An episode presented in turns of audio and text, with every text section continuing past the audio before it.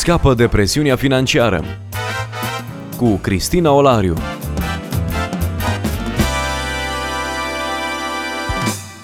Bine v-am regăsit, dragii noștri ascultători, la această oră pe unde radio vorbim împreună cu invitatul nostru, pastorul Titus Păștean de la Biserica Baptistă Vox Domini, reprezentant național Crown Financial Ministries. Bun revenit! Bine v-am regăsit! Continuăm astăzi un subiect pe care l-am început cu ceva timp mai în urmă, legat de felul în care Dumnezeu privește bunurile. Economia lui Dumnezeu, așa cum am văzut până acum în câteva episoade, Dumnezeu vede radical diferit lucrurile în anumite privințe față de felul în care lumea, sistemul uman privește uh, bunurile în mod special. Să ne oprim astăzi asupra acestor uh, lucruri și în mod special asupra concepției umane vis-a-vis de bunurile pe care le avem. De obicei gândim în felul acesta. Eu am muncit, sunt banii mei, mașina pe care eu am muncit-o, casa pe care eu mi-am făcut-o, hainele pe care eu mi le-am cumpărat, un fel de eu care este în, uh, în centru. Cum se raportează Dumnezeu la acest tip de discurs? Până și din prezentare, este evident că asta nu poate fi singura alternativă. E adevărat, în cultura noastră, în cultura omului de rând, apare această senzație de drept de a mă stăpâni, drept de a fi independent, de a-mi decide singur destinul.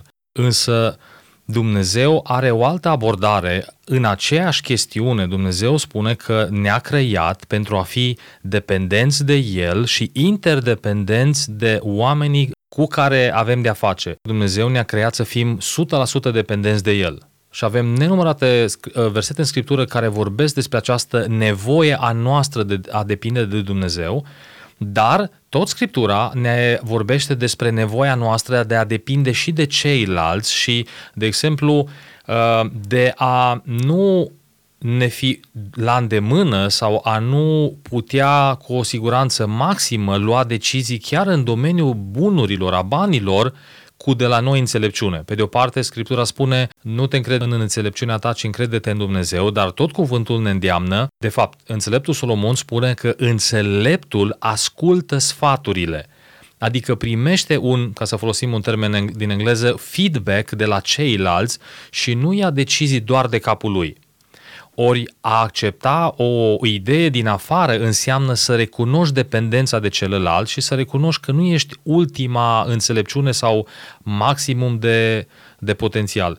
Uh, cum, cum ziceam, trebuie să depindem de Dumnezeu, să nu ne punem crederea în înțelepciunea noastră, în același timp depindem și de ceilalți și nu, deci, nu depindem de noi înșine. Nu depindem și n-ar trebui să depindem nici de puncte de sprijin oarecum obiective sau uh, deconectate. Scriptura ne spune, de exemplu, când e vorba de decizii în domeniul financiar, să nu ne ducem, sau în orice altceva, să nu ne ducem la cei ce cheamă morții, să nu ne ducem la consiliere, la cineva față de care nu dăm socoteală, care nu ne cunoaște, ci pur și simplu să mergem cumva să dăm cu banul sau să ghicim.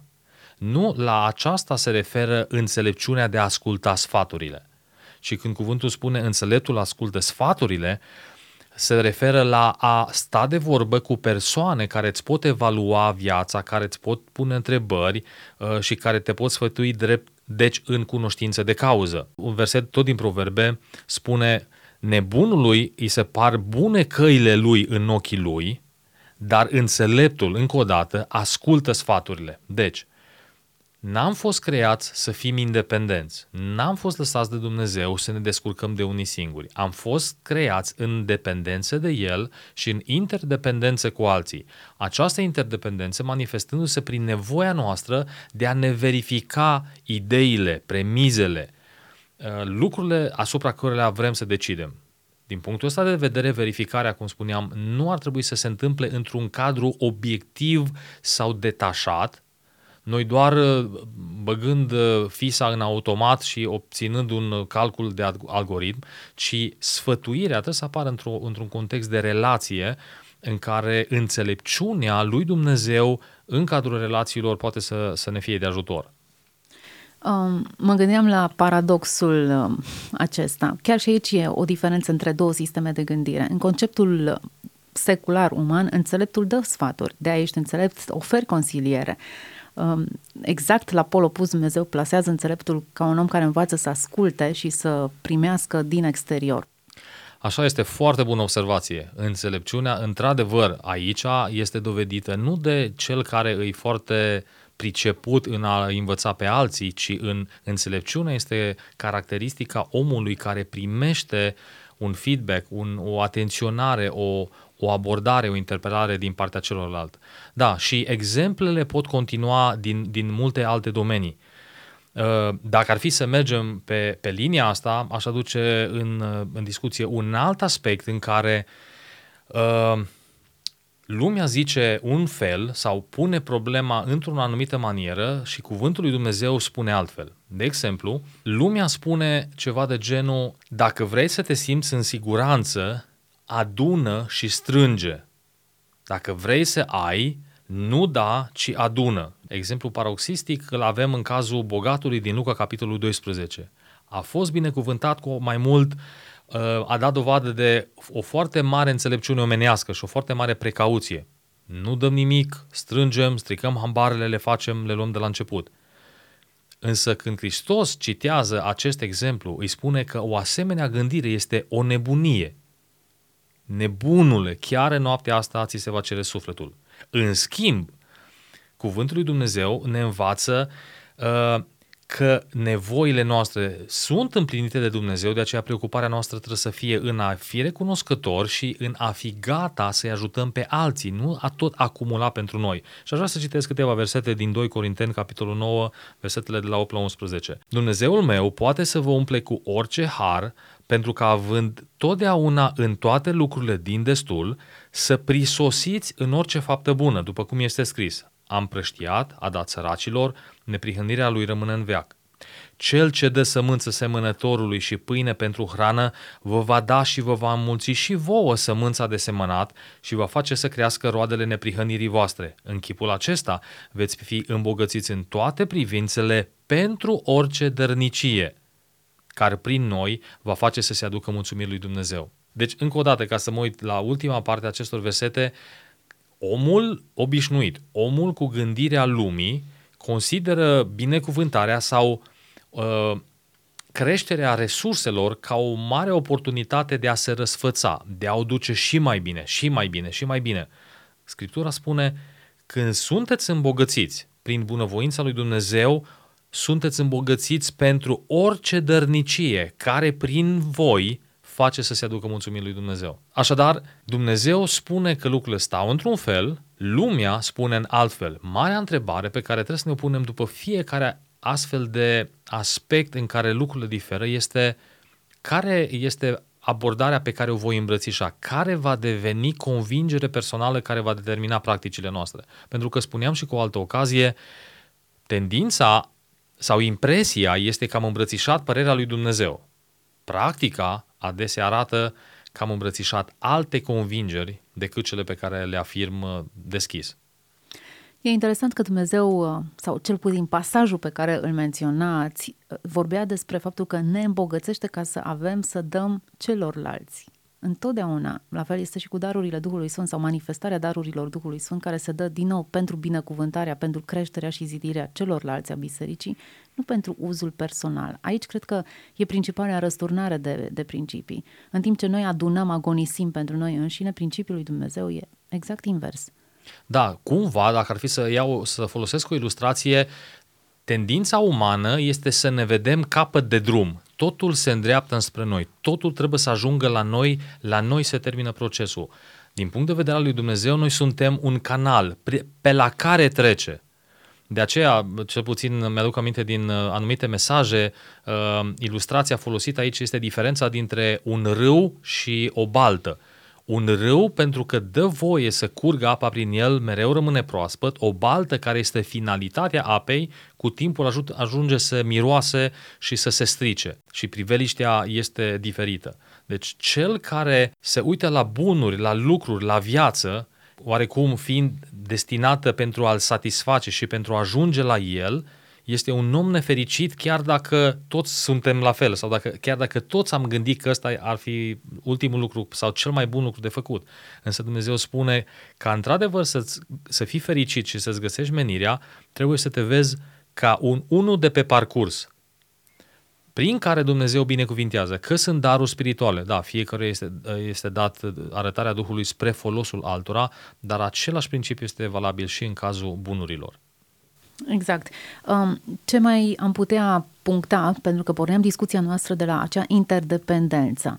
Care e problema cu dorința noastră de a fi independenți? Pentru că una dintre cele mai mari temere ale noastre este tocmai această dependență pe orice segment de, de vârstă. Dacă pornesc de la adolescentul care nu-și mai dorește dependența de părinți, la angajatul care nu mai dorește să depindă de un angajator, ci își dorește o independență financiară, bătrânul care nu dorește dependența de copii și de alții care să-l sprijine, există în noi această dorință de a nu depinde de ceilalți.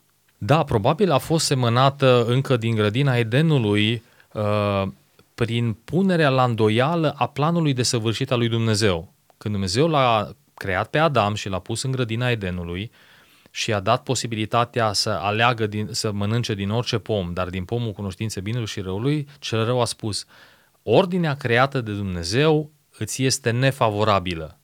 Dumnezeu a vrut să te țină cu ceva mai prejos decât ai putea fi. Din punctul ăsta de vedere, am auzit odată uh, un apologet făcând o afirmație interesantă. Răul nu este absența binelui, ci răul înseamnă un bine mai mare decât binele. Adică Dumnezeu l-a pus pe Adam, cum spuneam, în grădină, răul n-a fost că el a vrut să plece din grădină, ci pentru că binele pe care Dumnezeu l-a considerat bine, diavolul a spus există un bine și mai mare. Răul nu este o absență a binelui, ci un, într-un fel un bine mai mare. În cazul acesta, mai binele oferit era ipotetic. Da, și este și fals. Și s-a dovedit a fi și fals. Bineînțeles. La fel este senzația de siguranță în care noi ne simțim mai bine dacă deținem controlul. Dumnezeu spune, nu te bizui pe înțelepciunea ta, nu îți asigura propria uh, ieșire, nu-ți fi autodeterminarea, ci ai încredere în purtarea mea de grijă și va fi bine. Noi spunem, dacă depinde Dumnezeu, este un bine mai mic. Binele mai mare este să controlezi o situație. Și, drept urmare, îmbrățișarea acestei abordări ne îndepărtează de planul de săvârșit al lui Dumnezeu, care ne asigură și pace, și liniște, și prosperitate, la adică. Să ne întoarcem la discuția despre bunuri, pentru că în acest domeniu cred că cei mai mulți sunt deficitari și până la urmă aici se reflectă foarte mult credința sau lipsa noastră de credință. Dacă în domeniul bunurilor afirmăm acest principiu că mai binele s-ar putea să fie inamicul binelui pe care îl am. Da, aici probabil e, cel, e domeniul în care se vede cel mai ușor a, acest abuz al binelui, această dorință de a corecta ce face Dumnezeu. Dumnezeu ne oferă un spațiu de încredere cu reguli de joc și noi ne lăsăm seduși și ne simțim în nesiguranță crezându-L pe Dumnezeu și ne lăsăm seduși de o, de o himeră de o, de o imaginație produsă de cel rău, cum că dacă noi am fi la butoane, ar fi mai bine. Ori, Cuvântul lui Dumnezeu și experiența arată această gândire specifică lumii este nu doar falsă sau nu doar uh, antagonistă principiului lui Dumnezeu, ci este și nefuncțională. Și de aceea invitația este să îmbrățișăm perspectiva lui Dumnezeu, indiferent cât de de necrezut sau de neacceptat ar fi, pentru că dacă Dumnezeu spune așa, nu te îngrijora, puneți încrederea în mine, caută împărăția lui Dumnezeu și eu voi purta de grijă, înseamnă că într-un fel sau altul, chiar dacă nu pot să le leg uh, într-un uh, faptele una de alta și să-mi fie ușor să mă duc de la un punct la altul, știu că Dumnezeu este în spatele cuvântului lui și va fi bine. Astăzi ne oprim aici cu discuția noastră. Cu siguranță o putem continua. Sunt două sisteme de gândire incompatibile pe care le putem surprinde în nenumărate ipostaze. Dar astăzi am uh, cel puțin ne-am oprit asupra acestui aspect. Înțeleptul se oprește ca să asculte sfaturile. Înțelegem principiul interdependenței de ceilalți și, în mod clar, a dependenței noastre de Dumnezeu în cele mai mici detalii ale vieții noastre. Mulțumim foarte mult pentru prezența în emisiune. Alături de noi a fost pastorul Titus Păștean de la Biserica Vox Domini, reprezentant național Crown Financial Ministries în România. Să fiți binecuvântați, toate cele bune! Scapă de presiunea financiară cu Cristina Olariu.